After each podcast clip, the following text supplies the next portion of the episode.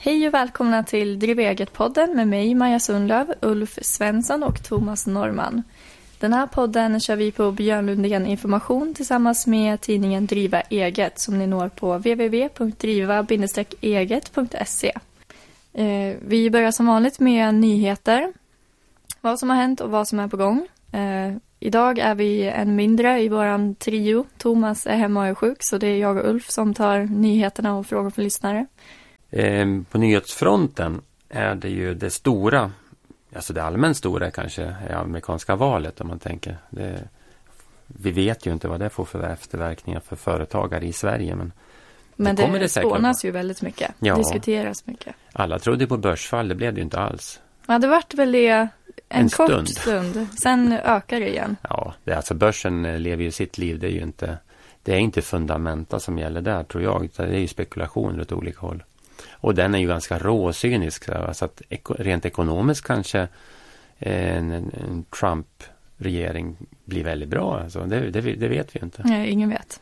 Ingen vet. Men ehm, eh, det man kan spekulera i det är ju för de som jobbar med utlandsaffärer. Alltså importerar eller exporterar varor. Det är väl möjligen där som det kommer märkas mer direkt för en svensk småföretagare.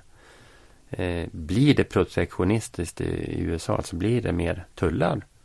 Bryter de handelsförbindelser eller ingår inga fler? Ja, då kan det ju bli liksom lite mer handelskrigsliknande. Va? För sätter USA upp tullar, då kommer EU sätta upp tullar. Och det är väl det han har lovat. Det är en av löftena som han har gett. Mm. Men nu verkar han backa tillbaka på ganska många löften. Ja, när det kommer till realpolitik då kommer ju förmodligen även den mest extrema att bli realist. Alltså det kommer inte att genomföras samtliga löften och i, vart fall inte i den utsträckning. Det tror jag man kan vara säker på. Men eh, med tanke på vilka löften han har gett så kan ju lite vara mycket nog. Mm.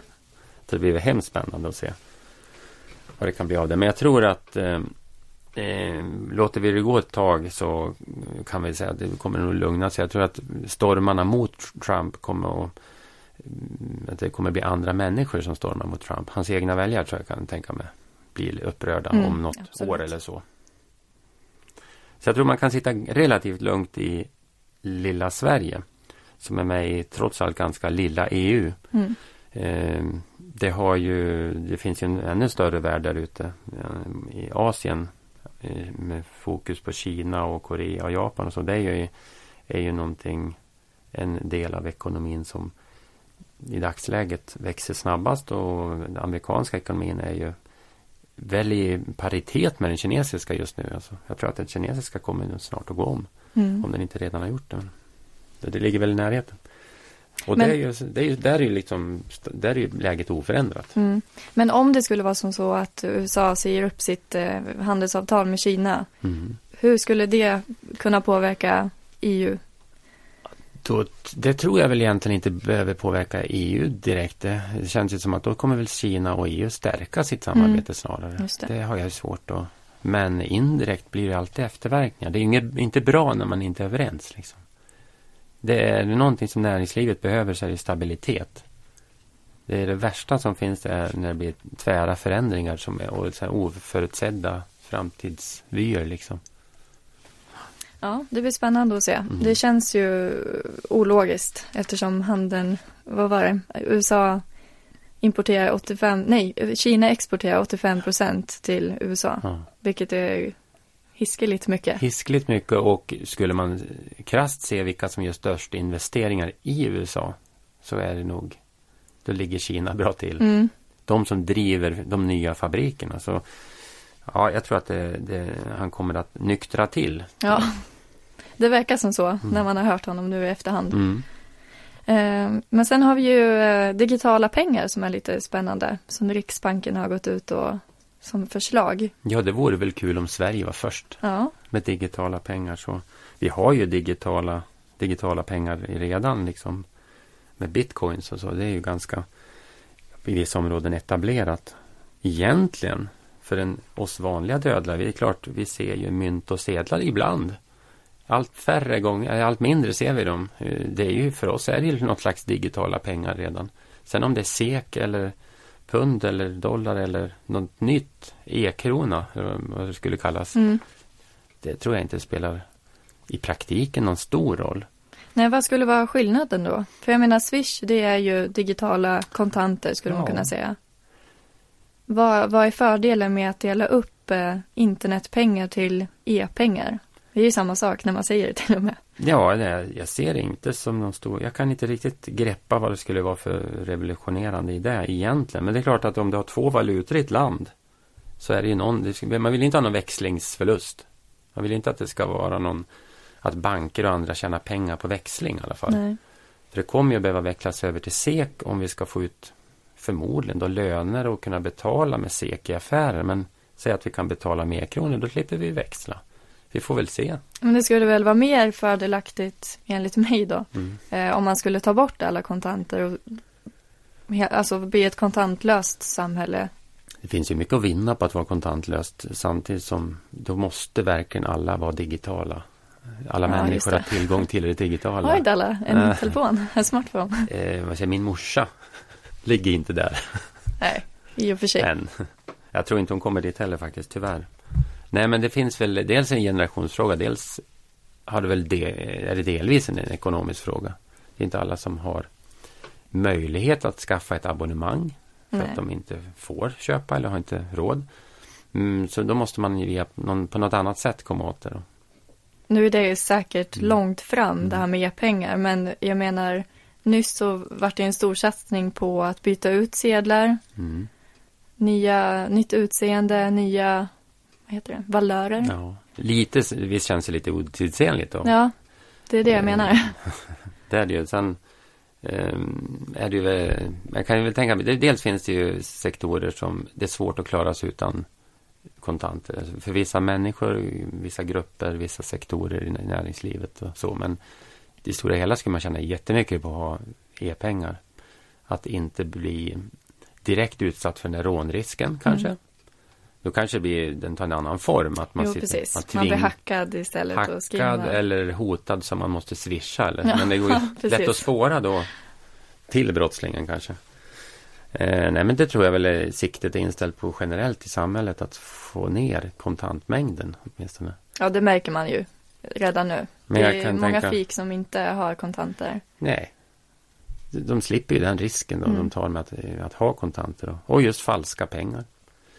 Nu eh, gjorde man ju en stor omfattande reform hastigt och, och kanske mindre lustigt i Indien.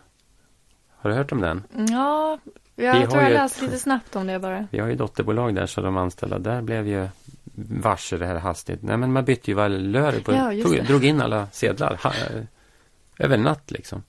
Och bytte valörer. Så att det är ju Effektivt. ja, en smärre kalabalik där just nu.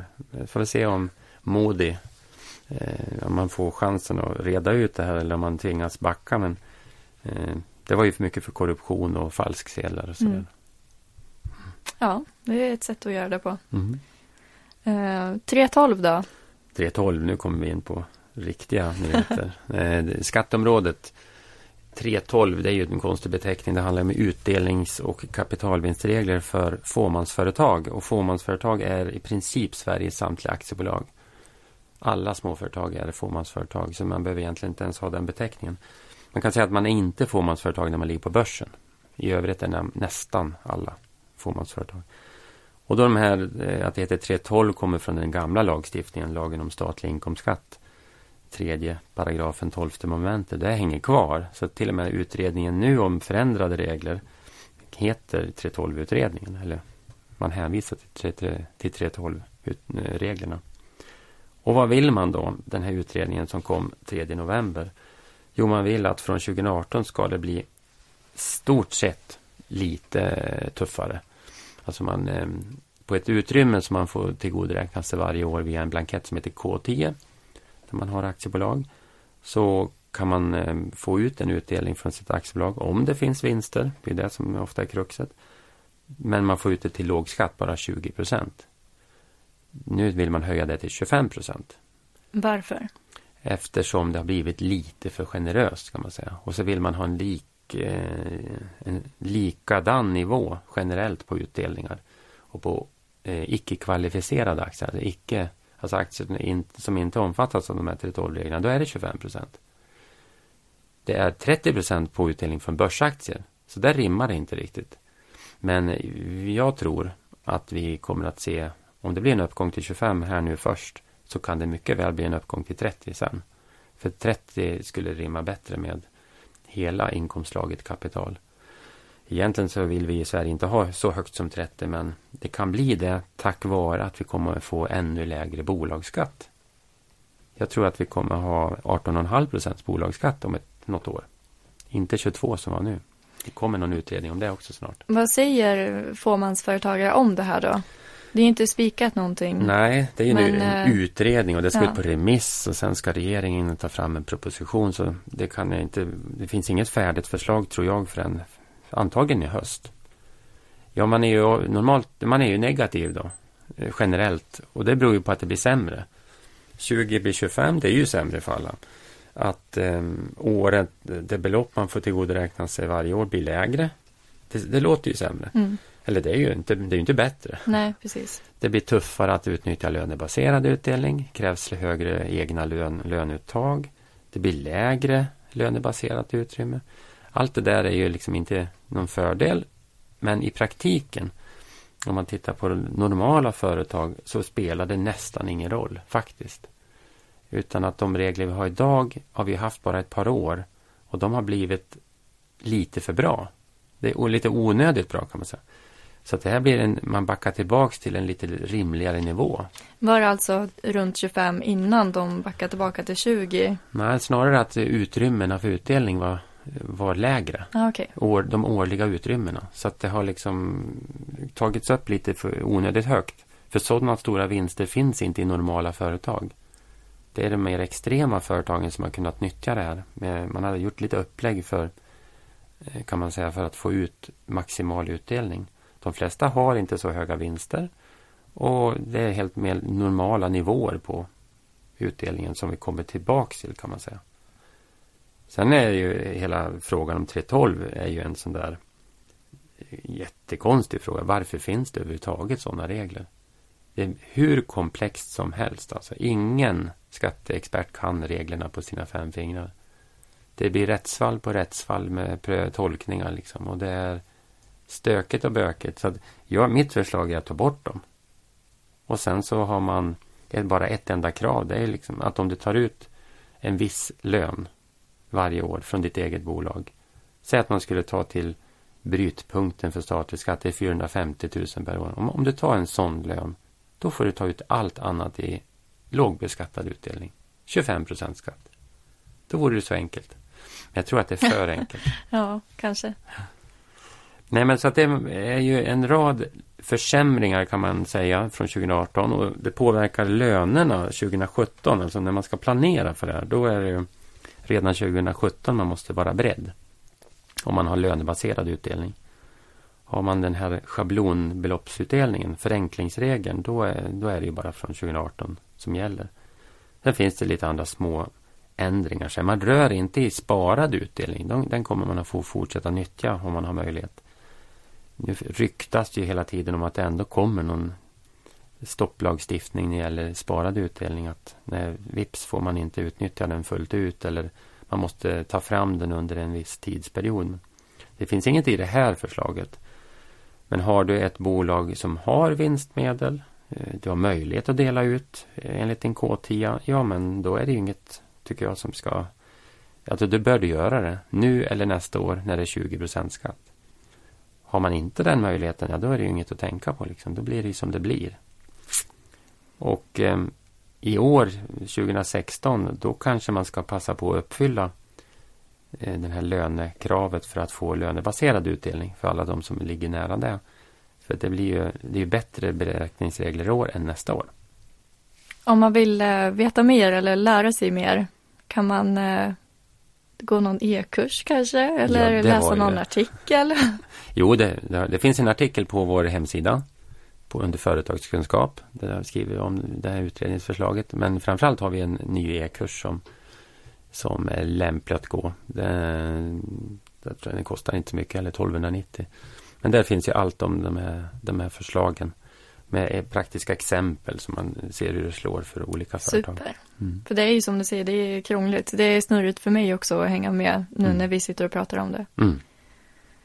Och det är synd, det borde det inte vara. Nej, precis. För, om, för små företag, då är det bästa när det är enkelt. Mm. Enkla regler, tydliga enkla regler. De behöver inte vara tipptopp, bara de är enkla och, och begripliga. Och rättvisa liksom. Och det är inte de här reglerna. De är inte rättvisa. Ska vi gå över till eh, frågor från lyssnare? Mm. Eller ska vi hoppa till tipset? Avsnittet tips till nyföretagare. Nu är det lite för sent men eh, starta, starta eget-mässan. Ja, den var vi på Gällsjö. Den är den årliga stora starta eget-mässan. Och det var ungefär 6 000 besökare även i år. Det är en jättestor, bra mässa. Nordens man... största småföretagarmässa ja. till och med. Nej, det hittar man ju allt om man vill starta eller när man har kommit igång och driver ett eget företag. Vi höll, eh, tror jag, elva seminarier under de här tre dagarna med massor av besökare. Och sen eh, kan man ju då få all den här gratis rådgivningen som på en enda plats. Vi har alla myndigheter, alla aktörer i branschen som du kan få goda råd och verktyg av. Liksom. Mm. Och där är vi tillbaka om ett år. Precis, så ett tips till nästa år då. Mm. Det gäller att vara ute i god tid. ja. Eh, om vi tar ett tips till då, som hänger ihop med någon fråga tror jag som vi har fått in. Det är ju det här med eh, det vi går emot ett årsskifte. Kalenderårsskiftet är väldigt viktigt i skattevärlden. För att man till, pratar om beskattningsårets slutenhet. Alltså ett kalenderår är ett beskattningsår för en människa, en fysisk person. Så det man har tjänat under ett år, det är det som beskattas. Så om jag har fått ut en lön den sista december, då beskattas den i år. Får ut den första januari 2017, då beskattas den 2017. Så på löner är det helt, det är kontantprincip så. När det är eh, inkomstslaget kapital, då är det också väldigt, väldigt noga. Vi pratade ju förra gången om värdepapper. Ja, värdepapperssatsningar och så här, hur man sparar till pension och så. Så om jag säljer ett värdepapper idag, då kommer det att beskattas på 2016. Det är till och med så om jag säljer i slutet av året och inte får in pengarna förrän 2017. Det spelar ingen roll, utan det är på 2016 det hör till. Så har jag då gjort förluster under 2016 och inte har några vinster att kvitta mot, då blir det ingen bra skatteeffekt. Då kommer jag att tappa ganska mycket liksom skatteeffekt. Om jag har en lika stor förlust som vinst på till exempel ja, aktier, då tar de ut varandra. Då blir det verkligen noll och det känns ju logiskt. Mm. Men om jag har ett minus på en affär då, eh, då blir det en nedkvoterad förlust med en viss lägre skattereduktion på bara. Så att det är ingen bra effekt. Så det gäller att planera inför årsskiftet och försöka kvitta värdepappersförluster mot vinster. Se hur mycket jag har i inkomst för att uppnå maximalt ROT och RUT-avdrag om jag har sånt kanske skjuta på betalningen av någon eh, rotfaktura. Prata med leverantören, hantverkaren att kan jag ta det i januari så jag får fördela på nästa år också. Ehm, det är mycket sånt. Ska jag, ska jag sälja en fastighet eller bostadsrätt kontraktsdagen, det är det som avgör, inte när jag får pengarna. Så just inkomstslaget kapital är mycket att tänka på. Fördela ränteutgifter mellan låntagarna om man är flera på en bostad. Är man makar kan man fördela lite mer fritt. Annars så ska man se noga vem som har betalat. Så just inkomstslaget kapital kräver mycket så här årsskiftesplanering. Och har man företag, ja då är det ju mindre för det periodiserar man ju det mesta. Alltså man tar utgifter och inkomster till det år de hör till. Man kan inte liksom skjuta på faktureringen och, så att det hamnar på nästa år. Det är inte så det går till. Liksom. Men eh, lite grann kan man ju tänka på, är det några har jag vinst, jag vet att jag ska köpa in lite förbrukningsinventarier. Gör jag det i december om jag har kalenderår som räkenskapsår, ja då blir ju avdraget i december. En del finns ju att planera med. En del kan jag vänta med att planera när jag kommer fram till deklarationen. Snyggt. Mm. Um, apropå uh, skatt och, och sånt då, så mm. har vi fått en fråga apropå förra avsnittet. Eh, hur skattas fonder aktier, både under tiden och när jag säljer dem? Ja, där har vi fått en mer större, större liksom bredd på, på hur man ska svara där eftersom vi fick investeringssparkonto för några år sedan.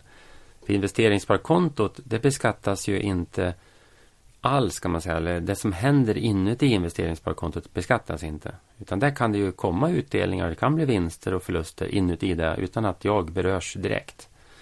Utan investeringssparkontot beskattas bara årligen som Ja, man skulle kunna kalla det som att det blir någon slags eh, förmögenhetsskatt eller avkastningsskatt. Det blir en årlig beskattning på innehavet. Man räknar med eh, fram vad är värdet på innehavet som man mättidpunkt under året. Och så multipliceras den med eh, den här statslåneräntan som fastställs varje år.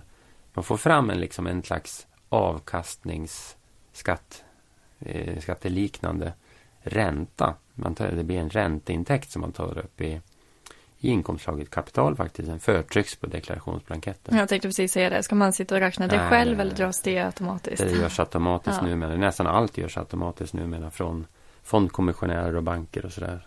Så det är färdigt, det är inget problem. Så, och det kan man säga, ISK då, investeringsbankkonto, det är det lägst beskattade man kan ha. Eh, givet att börsen, eller det man, ja, det man har satsat på inuti investeringsbankkontot, att det går uppåt. Eller ja, uppåt ska det gå. Ja. Då blir det en bra eh, skatteeffekt på det här. Och om det skulle gå minus då? Ja, då har du ju en skatt på någonting som inte har gått upp, så det är ju inte bra. Nej. Så kan man uttrycka det. Om du har direktägda fonder, direktägda aktier, då blir det ju eh, skatt på utdelningar från dem. Det blir skatt på vinster. Det är 30 procents kapitalskatt. Så det, det, är inte värre än så. Men eh, det är mycket lägre skatt om det går upp på marknaden och du har eh, stoppat in. Du har köpt via ett investeringssparkonto. Så det var ju det vi lämnade som råd förra gången också. Annars är det ju som sagt, det är inkomstslaget kapital 30 procent. Förluster blir det sämre. För då blir det kvoteringar så att man får inte alls tillbaka 30 procent. Inte så. Okej, okay. och när man säljer dem då? När man säljer det man har innehaft? Och ja, säg att man säljer hela sitt eh, ISK-sparkonto på 100 000 för att man ska mm. köpa en bostad. Det blir ju ingen ytterligare skatt av det. För ISK har mätt bara vad det haft i ISK. Om det har varit pengar i ISK eller om det har varit aktier. Det spelar ingen roll liksom för ISK. Utan den tittar bara på hur, hur mycket värdet var. Och sen gånger en ränta, eh, som en, ja, den här statslåneräntan. Så när du tar ut pengarna det blir ingen effekt. Okej. Okay. Och ett vanligt fondkonto då? Ett vanligt fondkonto, då räknas det fram. Var det vinst på den här fonden eller var det förlust? Mm. Och då Just blir det en effekt. Så att... Eh, det är också förtryckt. Det är också förtryckt. Allt är förtryckt. Mm.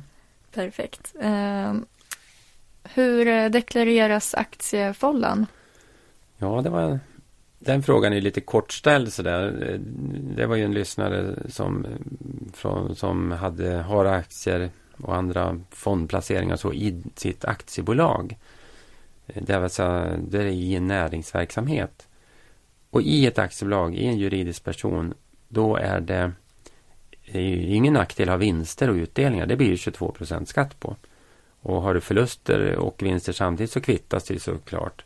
Men om du under ett år, ett räkenskapsår, har mer förlust än vinst på dina värdepapper, då får man inte dra av de förlusterna mot andra verksamhetsintäkter, utan man måste spara förlusten.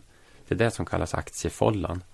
Det blir som en folla i deklarationen där man liksom tar bort förlusten från avdragen. Mm -hmm. Och så måste man komma ihåg och kunna se om man kan nyttja det senare år mot om man då ett senare år har vinst på försäljning av värdepapper i aktiebolaget. Annars ligger det bara i follan och väntar. Typ som ett uppskov, alltså att man skjuter ja, upp. som ett omvänt uppskov. Ja. Du får inte nyttja avdraget Nej, förrän du har en vinst liksom, på värdepapper. Så att eh, man bokför förlusten som vanligt men sen i deklarationsblanketten INK 2 som den heter, INK 2S, då justerar man bort den här förlusten som icke avdragsgill. Och så ligger den på vänt till senare år. Eh, nu fick vi in en väldigt lång fråga på mejlen så att jag har kortat ner den här frågan. Eh, jag har en privat bil i mitt företag. Nu vill försäkringsbolaget att, de ska, att den ska företagsförsäkras. Hur funkar det och går det? Ja, alltså försäkringsmässigt är det en sak. Det vill ju tydligen försäkringsbolaget. Eh, det kan ju inte vi säga någonting om. Det är ju deras regler. Men skattemässigt så blir det ju lite konstigt. För har du en privat bil då har du ett schablonavdrag med 18,50 per körd tjänstemil Alltså använder din privata bil i din enskilda firma säger vi. Då kan du dra av 18,50 per mil. Men och har du, använder du den till ett aktiebolag då kan du få ut skattefri milersättning med 18,50. För dieselbilar är det 9,50 så det är liksom skillnad. Men om vi utgår från de här 18,50 då är de tänkta att täcka allt som rör bilen. Det är drivmedel, det är merkostnad för försäkring, eh, reparationer, allt. Så man kan inte dra av den här försäkringen på bilen extra liksom. Så det blir en mix mellan regler. Försäkringsregler och skatteregler. Så eh, försäkringsbolaget kan ha rätt, det säger vi ingenting om. Men däremot kan man inte dra av kostnaden direkt i bolag, eller företaget. Okej. Okay.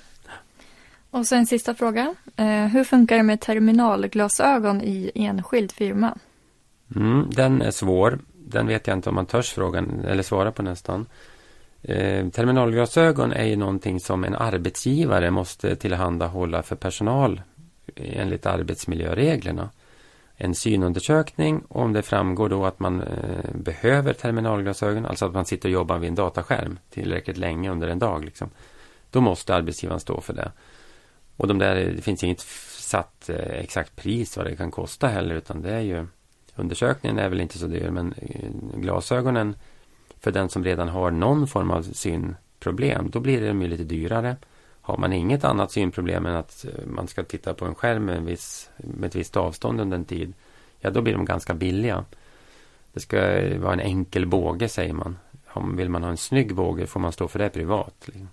Så några tusenlappar brukar det gå på.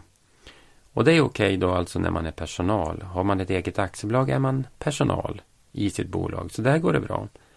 I enskild firma är man ju inte personal som ägare. Då har man ju direkt det, den möjligheten borta. Då är frågan, finns det någon annan möjlighet att eh, hävda avdragsrätt för terminalglasögon? Ja, är de ett arbetsredskap Alltså mm, som en dator eller vad som helst där man inte har någon eh, väsentlig privat nytta. Liksom. Då tycker jag att den bör få dras av som arbetsredskap. Men det finns ingen tydlig skatteregel, det finns inget ställningstagande från Skatteverket. Det har aldrig prövats rättsligt. Liksom. Mm -hmm. Så i sådana fall, om det rör sig om lite större belopp så kan man göra ett öppet yrkande. Skriver i deklarationen att jag yrkar avdrag för eh, terminalglasögon så som arbetsredskap. Och så belopp och så här. Vet om det brukar funka, om det brukar bli godkänt eller?